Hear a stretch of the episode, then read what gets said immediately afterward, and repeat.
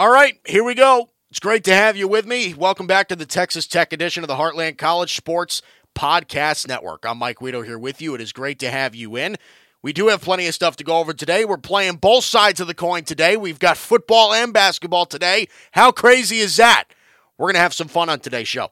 Um, in about 10 minutes, Tech brought in a transfer kid to the basketball program that I think is going to make a huge huge difference. He'll be critical to their success next season, and I'm going to tell you why in about 10 minutes. Um, so, to begin the show today, uh, Texas Tech is a little bit of uh, a little bit of a tradition. So, every offseason for football, Mighty Joe Yeager comes out with his critical 20 list, and it just came out. So, pretty much what the critical 20 list, if you're not familiar, and I'm sure that most people are, but if you're not uh, familiar with what the Critical 20 list is, it is pretty much a list of the 20 most important players upcoming for the Texas Tech football season. The 20 most important guys. These are the guys that if they if they in order, right? If they were off the team, if they if they didn't have these guys, it would be an absolute game changer to the season. So we look at the list, and there's 20 guys on here. And you know what I found interesting was is that you didn't get your quarterback until number three. And the funny part about that is, is that it's your third stringer. How funny is that? So before we get into number three, Behren Morton, who's the young freshman quarterback that they just brought in, let's talk about number one. Number one is Tyree Wilson. And Tyree Wilson right now is arguably the best player on the team, both sides of the ball. And it's no mistake that he's here. It's no mistake that he's number one. Six foot six, senior outside linebacker. Oh, wait, wait. I thought he played defensive end. Oh, wait till you hear this. Wait till you hear the plan that Joey McGuire has for him. Tyree Wilson's going to play outside linebacker this year for Texas Tech. And people are going to say, what, why would they do that? I mean, he excelled so greatly last year as a defensive end. Why would they have him play outside linebacker? And you'd be right. They he did excel last year at defensive end in 13 games last year. He had 13 and a half tackles for loss and seven sacks. It was clearly his best season. Transfer from A&M 2 years ago, he finally came into his own as a defensive end and what they're changing his position? Now, we should be clear about this. It's not like he's never going to play any snaps at defensive end. He will. But I do think it's important to point out how much of an impact, and I mean a positive impact, this could have on the Red Raider defense. I mean it. Okay, if you watch college football, I'm sure that at least you dabble into NFL football, at least some people do. If you watched Micah Parsons last year with the Dallas Cowboys, this whole change of position thing should make you very, very excited. Very, very excited. Micah Parsons for the Cowboys last year, sort of a hybrid linebacker, defensive end kind of player. If you can, these guys that do multiple things on defenses, I mean, are are game changers. I mean, you look at some of the top defenses in the NFL last year, right? Tampa Bay with Devin White. I mean, he rushes the passer all the time. Micah Parsons last year was one of the best pass rushers in the entire league. And most of his snaps were played at linebacker. I mean, having these hybrid guys can be critical to how elite your defense is. Now, I'm sure this team's going to play with a ton of passion, a ton of heart, and all that stuff. But I understand why people are so nervous about how Tyree Wilson could potentially be playing a position that he isn't familiar with. But I'm telling you right now, this is where the brilliance starts on this side of the football. If you can move guys around, right? Tyree Wilson, super athletic, super explosive, best player on the defense, going to get drafted, all of that stuff, right? You move him around the defense and he can play pretty much anywhere. Not not necessarily a roamer on defense, but the, the offense doesn't have a clue where he's going to line up on every down. I mean, that's huge. That's huge. That's just in football. Right? If you have to guess whether or not you're worrying about Tyree Wilson, I mean it it messes up blocking schemes, it messes up protections. I mean, it messes up everything. Smart coaches do this. Smart coaches move their best players around. That was the best thing the Cowboys did last year. Was they gave Micah Parsons some versatility. They recognized that he had talent as a pass rusher, and they were just like, you know what? Let's use that. Let's not restrict him to playing linebacker. This could be the very same thing. We see the kind of impact that Tyree Wilson makes as a pass rusher. Okay, the guy's a flat out disruptor. But you also have to keep in mind if you can move him off the line occasionally, there's two things that can happen. The first thing is it gives him a little bit of a break. If you got a rush on every play, I mean, you're just you're going to run out of breath sooner or later. you just will. So it gives you a little bit of a breather. But at the same time, if he can drop back and he can actually come, uh, you know, he can actually cover, he's athletic enough to do it. If he can drop back in coverage and you got to worry about him in more than one way, I mean, that's a huge part of this, too. So I do find it very interesting how Tyree Wilson in the critical 20 is listed at number one. You know, I, I wouldn't say I'm surprised. He's clearly the best player on the team, but let's let's be real. You know, college football is primarily about the quarterbacks and strong wide receiver cores. But Tyree Wilson makes that much of an impact on defense. And it's smart of people to recognize that if you have a player like this that can be as versatile as they can, as far as you know, being able to rush the passer, being able to drop back in coverage, being able to spy on quarterbacks, like all of those different things. I mean, that changes a defense. The Cowboys last year, the reason I'm drawing so many comparisons to the Cowboys because I think Micah Parsons and Tyree Wilson are going to be put in very similar situations. Last year, the Cowboys had one of the most effective and efficient defenses in the NFL last year. The year prior, they were historically bad. Historically bad. This year, I think Texas Tech could make that same leap. Tyree Wilson could change this defense, change it, if this turns out to be a success. Listen, and if it doesn't turn out to be a success, you'll find out pretty early. You'll find out early. And the reason you'll find out early is because Tech's schedule to start the season is brutal. It's brutal. Unbelievably hard. And that kind of transitions over to the quarterback conversation. So there's three quarterbacks on this roster. And the highest quarterback on this list in the critical 20 is the freshman quarterback Behren Morton, which blows my mind. He's third string. Third string.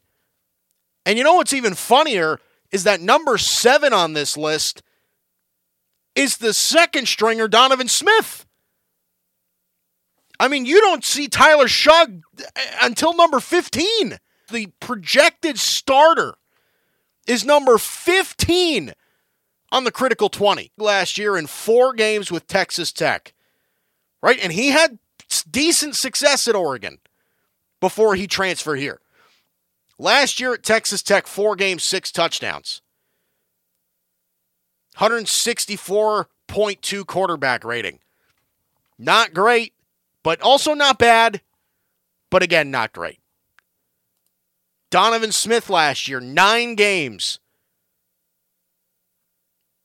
seven touchdown passes in nine games completed 61% of his throws. I'm sorry, that's just not good enough. I mean, if you look at the numbers, it actually kind of makes sense. And it even makes more sense because guess what? You got a brand new head coach. And what do brand new head coaches like? His guys. And that may not be such a bad thing because Behren Morton can play. Behren Morton was one of 11 quarterbacks in 2020 to be nominated for the National Quarterback of the Year award. The kid can play. He can really play. There are some people that really believe that we could see Behren Morton this year. Because that schedule also uh, that uh, that's another reason for this. That schedule that they play early on is tough. It's really tough. I mean, you're starting out. I mean, you get Murray State to start the season. But you got to play Texas early on. You got to play NC State early on. I mean, that's three of the first four weeks. Three of the first four weeks. After you play Murray State, you got to play incoming Houston, by the way. Houston's going to be a part of the Big 12 in the next couple of years. You got to play Houston then you're on the road against NC State, and then you come home again and you play Texas. That's your first four games. That's a tough schedule to get through. And even if he plays kind of well, and let's say Tech goes what? Two and two, they'll beat Murray State. They win one out of the three tough games between Houston, NC State, and Texas. They go two and two in the first four weeks. I mean, you don't think there's going to be some sort of sense of urgency where it could be like, hey, listen, first new regime. And think about it. If you're Joey McGuire, do you really want to give anybody the opportunity to question what you're doing? Listen, if you like the freshman kid, and let's be honest with you, Behren Morton in the spring game absolutely crushed it. Crushed it. I mean, he's the real deal, that kid. But that tough schedule in the beginning makes all the difference in the world for this quarterback conversation. I mean, and everybody's talking about it right now where it, where it comes to, you know, who's going to be the week 1 starter. My question is, who's going to be the week 5 starter? Who's going to be the week 6 starter? Who's going to be the guy when it comes to you know, when the pressure is on after a couple of losses early on in the year. Because unless some miracle happens, if we're going to be realistic about this, I don't think that we're going to sweep through Houston, NC State, and Texas. I just don't. Murray State is a game that's winnable. But Houston's a tough team. They're always eh, Houston is always ranked NC State's got a great team this year. There are people that are predicting that NC State's going to win the whole ACC, even over Clemson. People love NC State's team this year. And Texas, regardless of how much we like to make fun of them, because, you know, the whole Sam Ehlinger thing, Texas, we're back. As much as we like to make fun of Texas, Texas very rarely has a bad program. They're good most of the time. And a lot of kids from Texas, a lot of these good football kids from Texas, guess where they like to go? Texas. So, okay. There's going to be a little bit of a sense of urgency here. That's what matters to me. What matters to me is not who starts week one. What matters to me is who starts week five. And it looks like Joe Yeager feels the exact same way. And they feel that Behren Morton is the guy that could be that starter later in the year. I mean, the door could be wide open for Behren Morton to take over. And you know what I think is really cool about this? And this is what excites me is that all of these great programs, okay, the top of the line college football programs, they all have freshman quarterbacks that are dangling that could start by year one. They all do. Okay, regardless of what you think. You don't think that Nick Saban was thinking about starting Bryce Young as soon as he came in? You don't think? I mean, look at what happened with Trevor Lawrence in Clemson. I mean, Kelly Bryant was not playing terribly, and what happens? Trevor Lawrence comes in and they just get better. These are what these teams do. They bring in these all star freshman quarterbacks, and they're bam, ready to go. They're ready to go. So this is what excite uh, what excites me. And if I'm a Texas Tech fan, I want to see Behren Morton this year. I want to see the freshman QB. I'm tired of the struggling. I want to see the next big guy. And if we can have the same quarterback at least for the next 3 years or 4 years, have some consistency, build the team around him. I mean, then I think we're going somewhere. So, okay, let's move on to basketball. So, they brought in a recruit. Uh, I, I, guess not really a recruit, it's a transfer uh, from North Carolina. And I'm really excited about this kid because Kerwin Walton, who's the who's the transfer from, from North Carolina, shooting guard he shot 42% from three as a freshman two years ago for North Carolina. Now, last year, his minutes got cut, which hence why he entered, entered the transfer portal and why he's coming here. But let me tell you why this is going to be a massive deal. Going to be a massive deal for Texas Tech basketball. Okay. Texas Tech last year was terrible at three point shooting. They were terrible. The Red Raiders last year as a team shot 32% from the arc, 261st in the country. Tech made their living last year on defense, not offense. Right? Points allowed per game, Tech was 11th in the country. Points scored 147th. And listen, it worked to an extent, right? 27 and 10, made it to the Sweet 16. That's all great. But you needed to replace Bryson Williams. Bryson Williams going to get drafted this year, or he's in the draft. He's going to try. He's going to potentially get drafted this year.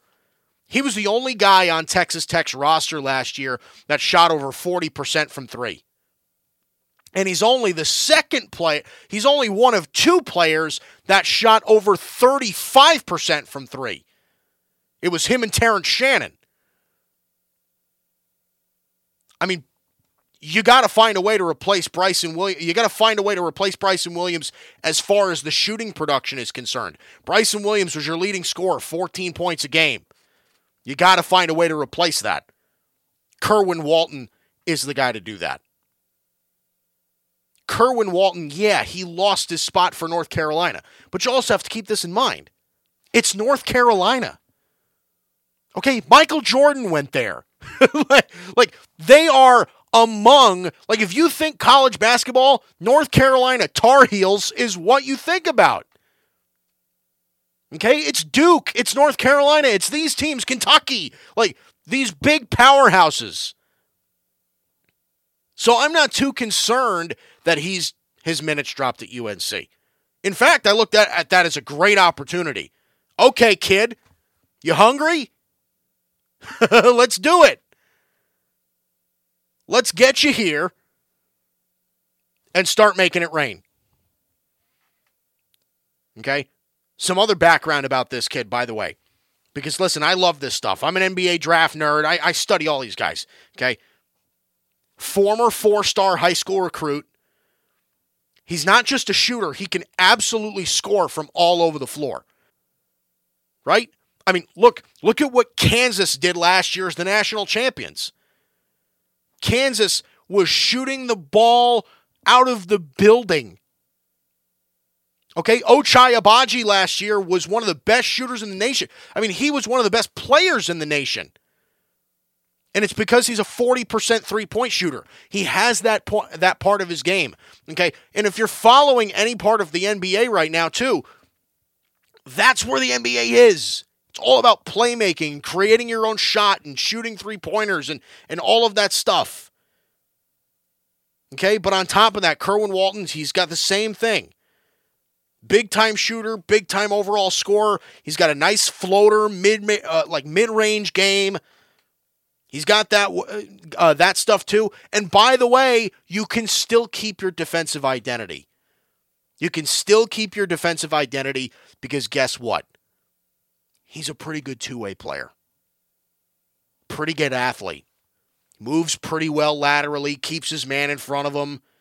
And guess what about him too? He's already pretty developed. He's already pretty developed. You don't have to wait for him to become productive. He should step in day one and become a contributing factor to this team. I mean, people I think are really underestimating the the impact of adding Kerwin Walton to this team. Because not only did you need to replace what Bryson Williams was leaving you with, but it was the most important part and I get that they play different positions. Bryson Williams was more of a forward, you know, floor spacer kind of guy. And Kerwin Kerwin Walton is is is a guard. But the cool part about this is is that you just it replaces the shooting.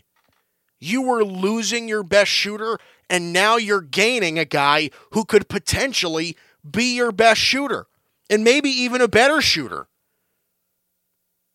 Listen, if he can shoot 42, 43%, I mean, that's better than what Bryson Williams gave you last year as a three point guy. If you have guys up top that can consistently hit shots, and look, that's the thing that held Texas Tech back last year. They were defensively almost as good as anybody in the country. But when it came down to it and they needed the shots to go down, they couldn't get it done. They couldn't get it done. They didn't have enough. This gives them a new look while keeping their same defensive identity. So I think this is very exciting. If you're a Texas Tech basketball fan, this is a very, very exciting thing. Okay, that does it for us. The Texas Tech edition of the Heartland College Sports Podcast Network. I'm Mike Guido here with you. You're going to be with us every single week, talking everything Texas Tech Red Raiders. We'll see you.